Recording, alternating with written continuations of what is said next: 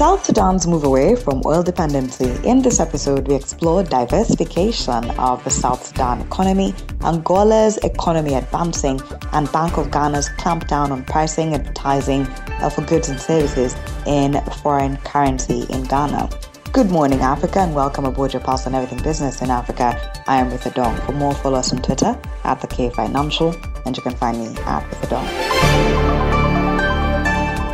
South Sudan is looking to break its dependence on the oil and gas sector. 90% of the country's revenues come from oil and gas. Between the civil war and the upheavals of the global economy and its impact on oil prices, the government and private players are looking to other sectors to create diversity in revenues. Akol Dok, managing partner at Oris Consulting, joins us for this episode to shed light on the diversification efforts and how this can contribute to sustained economic growth in the country. Why is South Sudan looking to the agricultural sector as it explores diversification? South Sudan is an oil-dependent nation, and it currently relies on oil revenues for its government expenditures and for its economy. And it's looking for ways to diversify its economy, and it's looking towards agriculture. Agriculture in South Sudan has great potential. 72% of South Sudan's land area is suitable for agriculture, and South Sudan is currently importing roughly $300 million a year in food items. South Sudan has the potential to be a leading exporter of food and ensure food security in the country. Talk to us about Rank County and its importance in South Sudan's agriculture sector. Rank County is a very significant county in South Sudan, and this county has been producing agricultural output since the days of the One Sudan. Rank County is the most northern county in South Sudan, and it borders Sudan. And some of the key commodities that they produce are sesame, sorghum, gum arabic, and irrigation crops. Sesame is a big produce in Rank, and farmers cultivate sesame using rain-fed schemes. The sesame and sorghum are cultivated using rain-fed schemes, and this has been the biggest cash crop for many of the farmers in Rank. Many farmers in Rank have made their livelihoods producing and selling sesame to make their living. The irrigation scheme is also a very popular market in Rank. It's also a very lucrative trade, considering the neighboring Sudan. Many irrigation crops that they cultivate in Rank are cucumbers, onions, tomatoes, peppers, watermelon, and a variety of crops. And this in itself has created an opportunity for farmers to farm all year round, meaning during the rain season, they are using rain-fed schemes to cultivate sesame, sorghum, millet, wheat, and sometimes maize. But the key crops that they're cultivating are sesame and sorghum. Those are the key cash crops in Rank that have markets. The sesame and the sorghum market has been hit due to the conflict of Sudan, but now, with the coming of peace in South Sudan and the plans for peace to come in Sudan, there has been a potential that sesame has potential for the future. The challenges for Rank is that the only market is Sudan, and they cannot bring their produce to Juba, the biggest city and capital city of South Sudan. So this has been a challenge. But if there was a way to open the river transportation system and have a reliable and safe river transportation system, Rank could essentially become a breadbasket of South Sudan. What is the agriculture opportunity in South Sudan? There are plenty of benefits for investing in agriculture in South Sudan. And the first benefit is food security. South Sudan is currently importing $200 to $300 million per year in food. And its land, 75% of South Sudan's land is suitable for agriculture. And experts believe that South Sudan could be the breadbasket of the region. And according to the World Food Price, South Sudan needs 1.3 million metric tons of cereal a year to feed the roughly 12.2 million people, but it's only producing now 465,000 metric tons of cereal. Now, if South Sudan in the next 2 years can triple its cereal output, that means that South Sudan can satisfy food security in the country and no longer import food from neighboring countries and become a net exporter to neighboring countries. And by producing locally, South Sudan will save $200 million a year in foreign exchanges, and this will strengthen the currency, it increase employment, and create jobs for thousands of South Sudanese and thousands of youth and women, and also create economic activity, which will benefit local governments with tax revenue and duties. The final biggest thing that South Sudan agriculture needs is the industrialization phase. South Sudan must begin to produce locally, encourage local production, but look at ways to industrialize, look at ways that they can create factories.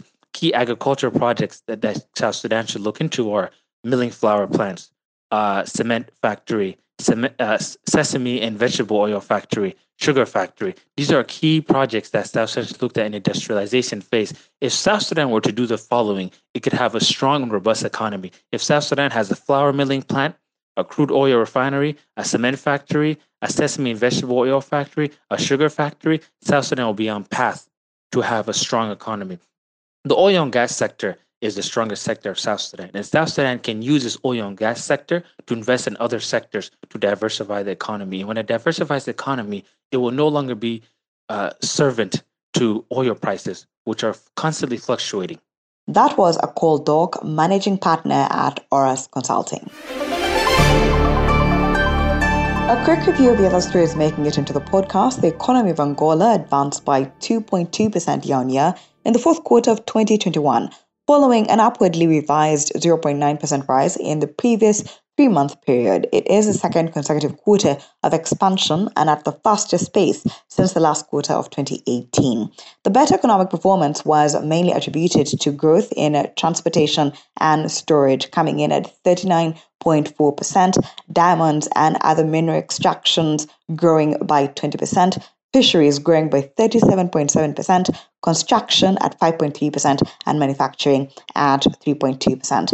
By contrast, declines were observed in finances and insurance, registering a 36.3% decline, oil extraction and refining registering a 2.8% decline, and post and telecommunications registering a 1.7% decline. On seasonally adjusted quarterly basis, the GDP rose by 1.6%. Now, the Angolan GDP grew by 0.7% in 2021 after 5 consecutive years of recession that began in 2016, helped by higher oil prices. The government predicts a 2.4% expansion in 2022, with the non-oil sector growing by around 3.1% and oil sector by about 1.6%.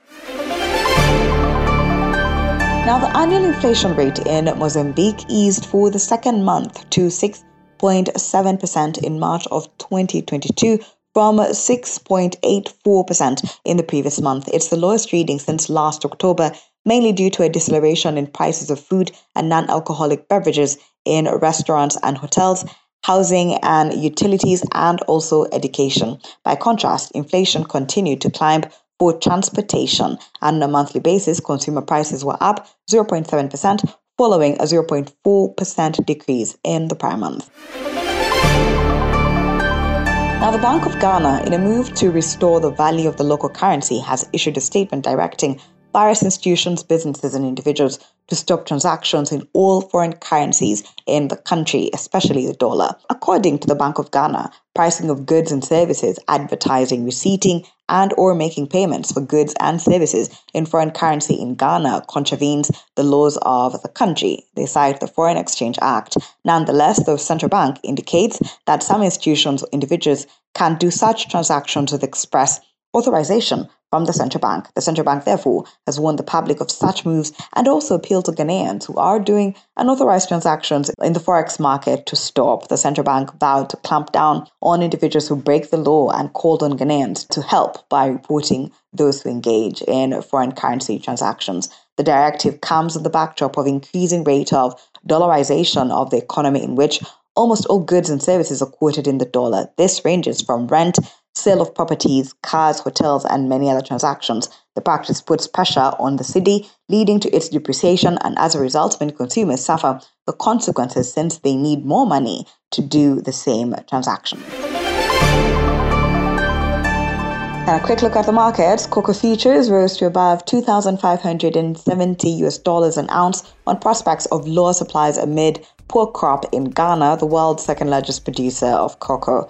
Figures from the marketing board show Ghana's graded and sealed cocoa arrivals stood at 524,000 tons between October 1st and March 31st, down 34% from the same period last season.